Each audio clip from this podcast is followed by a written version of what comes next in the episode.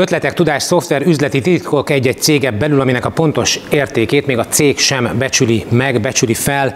Ezekre az azonosítatlan, de kincset érő szellemi tulajdonokra hívja fel a figyelmet következő előadónk, mert szerinte ez komoly növekedési potenciált is tartalmaz, illetve versenyelőnyt is jelenthet. Hennelné dr. Komor Ildikó, a Komor Hennel Tornész képviseletében ő jön. Szeretettel köszöntök mindenkit itt a délutáni szakaszában az előadásnak igazából az előadásomnak a célja alapvetően az, hogy felhívjam a figyelmet a szellemi tulajdonjogokra, mint értékekre a cégekben. Meggyőződésem, hogy minden cégben vannak ilyen jellegű értékek, és az is meggyőződésem, hogy, hogy nagyon-nagyon érdemes odafigyelni ezekre.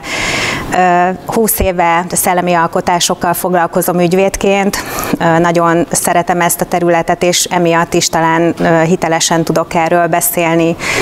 Alapvetően ez egy 15 perces előadás lesz, amit most összegyűjtöttem, és remélem, hogy sikerül az érdeklődést felkelteni a szellemi tulajdonjog fontossága és értéként való kezelése iránt. Vágjunk is bele. Alapvetően egy példával szeretnék kezdeni. Mm, egy nagyon tanulságos példa Biztos sokan ismerik azt a sztorit, hogy az 1970-es években létrehozták a Xerox cégen belül a Xerox Park kutatóközpontot. Kiváló tudósokat és mérnököket kértek fel és alkalmaztak annak érdekében a Xeroxon belül, hogy fejleszék ki a jövő kompjúterét. Ennek a Xerox Park cégnek a tevékenysége révén jött létre először az a modern személyi számítógép gyakorlatilag, amit ma így ismerünk.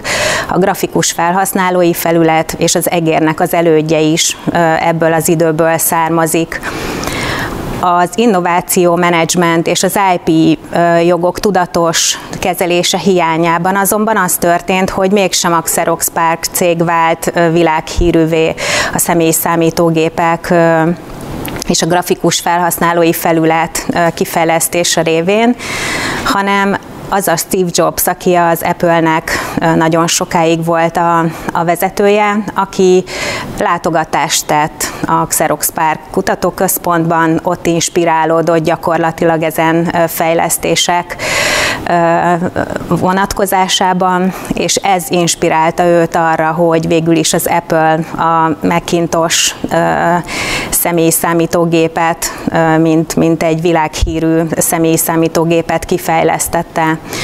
Ennek a Xerox Park kutatóközpont példájának alapvetően az az üzenete, hogy adott esetben egy K plusz F program és nagyszerű szakemberek, mérnökök fejlesztési tevékenysége ellenére előfordulhat, hogy nem az adott cégben keletkezik a profit, és nem az adott cégben született ötletek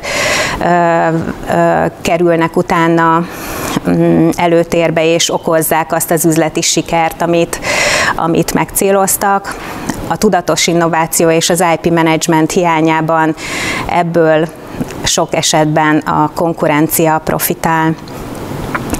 Alapvetően tehát a szellemi tulajdonjog az egy érték, az a kérésem, hogy ne üljünk rajta, az a kérésem, hogy tudatos innováció menedzsmentet végezzünk az adott cégekben, és ha csak egyetlen egy gondolatot visznek el magukkal a mai előadásomból, akkor az a tanácsom, hogy a tudatos szellemi tulajdonjog tevékenység közben próbálják meg szakember segítségével eldönteni azt, hogy mik azok a meglévő és megszerzendő szellemi tulajdonjogok, amelyeket le lehet védeni, a megfelelő oltalmi formában, és mik azok, amiket ilyen oltalmi forma, formaként ugyan nem lehet levédeni, de nagyon nagy értéket képviselnek a cégben, üzleti titkot képviselnek az, az adott cégben, ezért dokumentálják és tartsák titokban.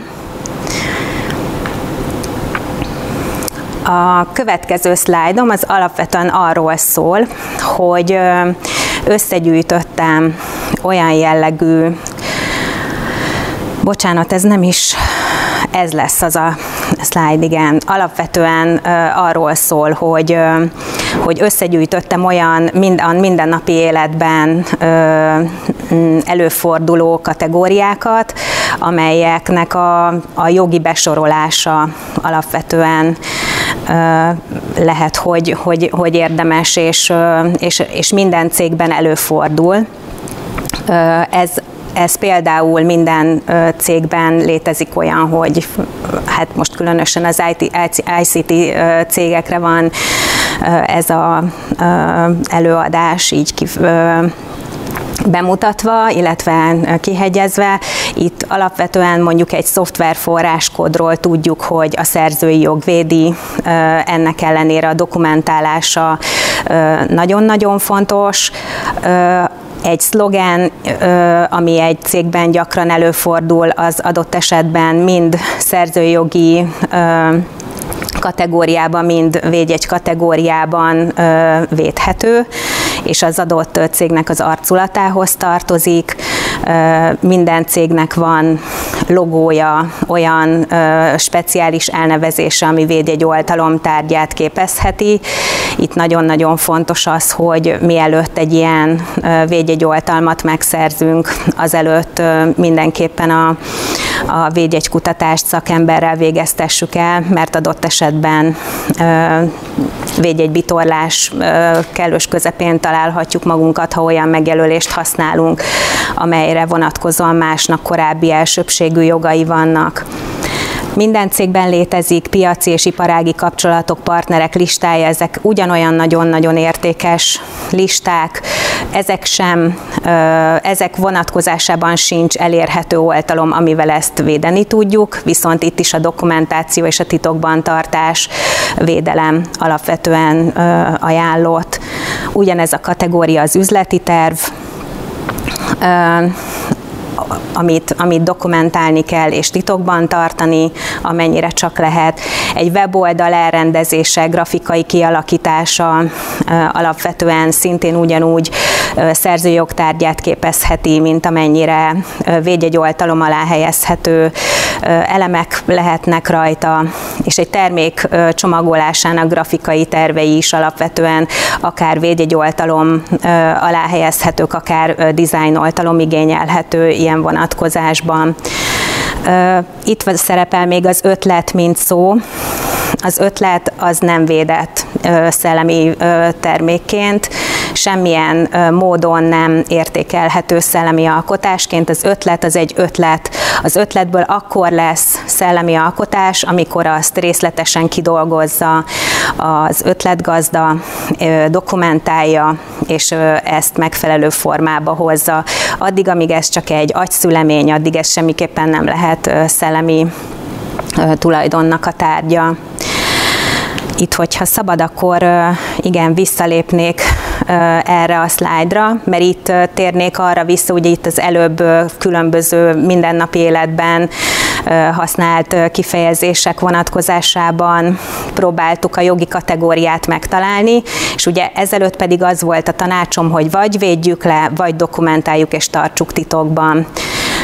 Ez az old, itt, itt most arról beszélnék, hogy amikor levédünk egy szellemi alkotást, akkor cserébe azért, hogy nyilvánosságra hozzuk, hogy ez a mi szellemi alkotásunk, ezért cserébe a lajstromozási eljárás eredményességét követően visszamenőleges hatállyal kizárólagos jogokat szerzünk, piaci monopól helyzetet tudunk elérni, adott esetben licencbe adhatjuk innentől kezdve a szellemi alkotásunkat, és ebből további jövedelemszerző pozíciót tudunk szerezni, és lényeg a, legfontosabb, hogy, hogy, hogy kifejezetten a kizárólagos jogok révén csak mi használhatjuk azt a kifejezést, azt az adott szellemi tulajdon tárgyát.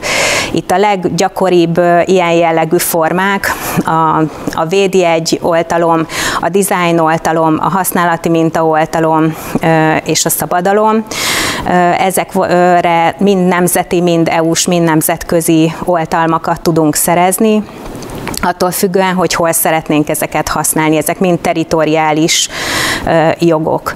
Ami azt jelenti, hogy az adott területen, ahol használjuk, ott kell, hogy oltalmunk is legyen ezekben.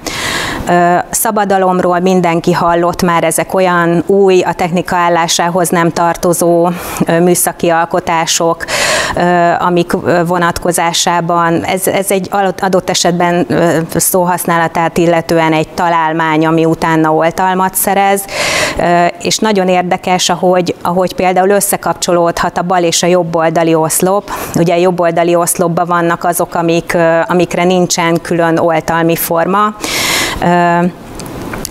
itt alapvetően a nóhákról beszélünk, és nagyon gyakran összekapcsolódik például a szabadalom a nóhával, tehát hogy van egy szabadalmunk, amit nyilvánosságra hozunk, mint műszaki megoldás igénypontokban megfogalmazva, és ehhez a szabadalomhoz például üzleti koncepció, gyártás technológia, olyan nóhá kapcsolódik, amit pedig titokban tartunk, dokumentálunk, és innentől kezdve, bár nyilvánosságra kerül a szabadalmunk, és, és e vonatkozásban vonatkozásban már nem maradt titok az a, az a műsz, új műszaki megoldás, amit mi kifejlesztettünk, mégis kiegészítőként kapcsolódhat hozzá olyan gyártástechnológia, olyan üzleti koncepció, ami mindezt még értékesebbé teszi.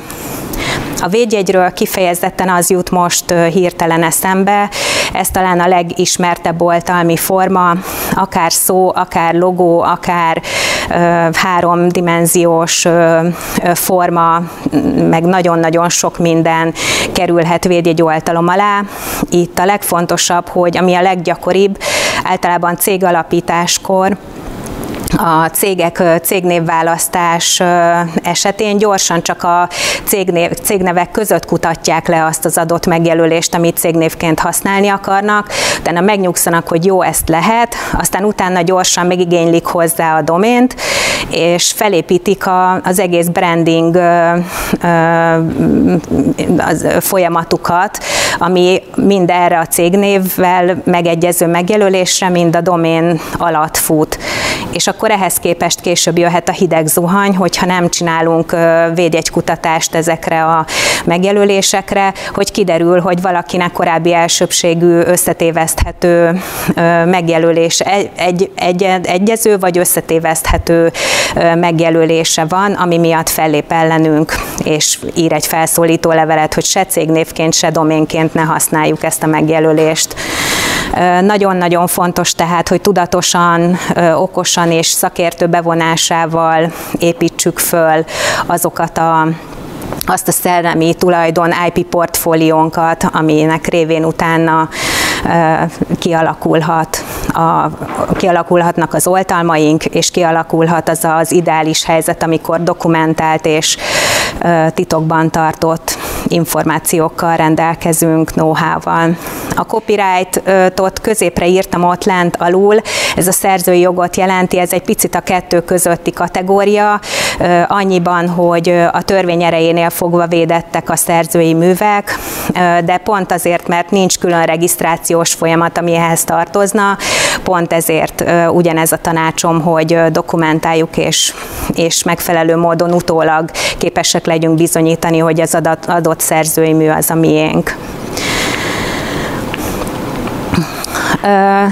Hoztam egy olyan példát, amely a, a, a digitális dokumentálásnak lehet az egyik formája. Igazából itt hangsúlyozni szeretném, hogy nem egy külön új oltalmi formáról beszélünk, hanem a Szellemi Tulajdon Világszervezete által rendelkezésre bocsátott dokumentálási formáról. Itt egyszerre tudunk dokumentálni és titokban tartani üzleti titkokat, know-how-t.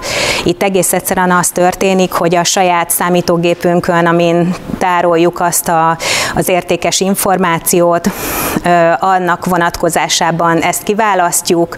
A VIPO oldalán ez a VIPO Proof nevű eszközzel gyakorlatilag a VIPO egy hest készít erről a dokumentumunkról, a hest időbélyegzővel látja el, és elkészül az a token, ami igazolja azt, ez a VIPO Proof token, ami igazolja azt, hogy ez, az, ez a műalkotás, ez a szellemi alkotás, ez a mű, ez adott időpontban a miénk volt, és erről még egy angol nyelvű tanúsítványt is kiállít a Szellemi Tulajdonvilág szervezete. A tudatos innováció menedzsment eredménye nyilvánvalóan az, hogy versenyelőnybe kerül az adott cég, mm, arculata, goodwillje meghatározó lesz innentől kezdve, profitot tud növelni, cégértéke növekedik, kedvezőbb értékelést kaphat adott esetben egy exitnél. Az ott dolgozó munkavállalók is büszkék lesznek arra, hogy az adott cégnél dolgoznak, ugye ezt hívjuk kicsi gyűjtő fogalommal általánosan employer brandingnek, és nem utolsó sorban az, ezek a szellemi alkotások immateriális eszközként, szellemi termékként aktiválhatóak lesznek a könyvekben. Itt három olyan fontos kritérium van, amit a törvény meghatároz. A cég rendelkezésére kell, hogy álljon az adott szellemi alkotás, a gazdasági működést kell, hogy szolgálja, és hasznot kell, hogy termeljen a cégnek, és a piaci értéke is megállapítható kell, hogy legyen. Amennyiben ezeknek az előfeltételeknek ez megfelel, akkor még egyszer szellemi termékként aktiválható a könyvekben az adott szellemi alkotás, és innentől kezdve nagyon komoly adókedvezmények vehetők igénybe, és K plusz F, további K plusz F pályázatokon is tud indulni az, a, a cég. Ezek, a, ezek az egyértelmű előnyei annak, hogyha tudatosan kezeljük a, az IP portfóliónkat, ennek elmulasztása pedig egyértelműen azt eredményezheti, mint a Xerox Park esetében, hogy a konkurencia kerül majd előnyösebb helyzetben, és ő realizálja azt a profitot, amit a, a mi szellemi alkotásunk értékeléséből és értékként való kezeléséből mi profitálhattunk volna. Ezért is gondoltam, hogy hozom ezt a témát, mert ez nyilvánvaló bizonyítéka ennek, hogy, hogy, hogy itt is ez történt. A koc, az üzleti kockázat tehát egyértelmű, hogyha mindezt elmulasztjuk. Hát körülbelül ennyi időm volt, amennyivel erről a témáról röviden tudtam beszélni. Az idő rövidsége miatt esetleg kimaradt volna olyan téma vagy olyan kategória, ami önöket foglalkoztatja, és nem beszéltem róla, akkor szívesen segítek az elérhetőségeimen nyugodtan keressenek. Nagyon köszönöm a figyelmet!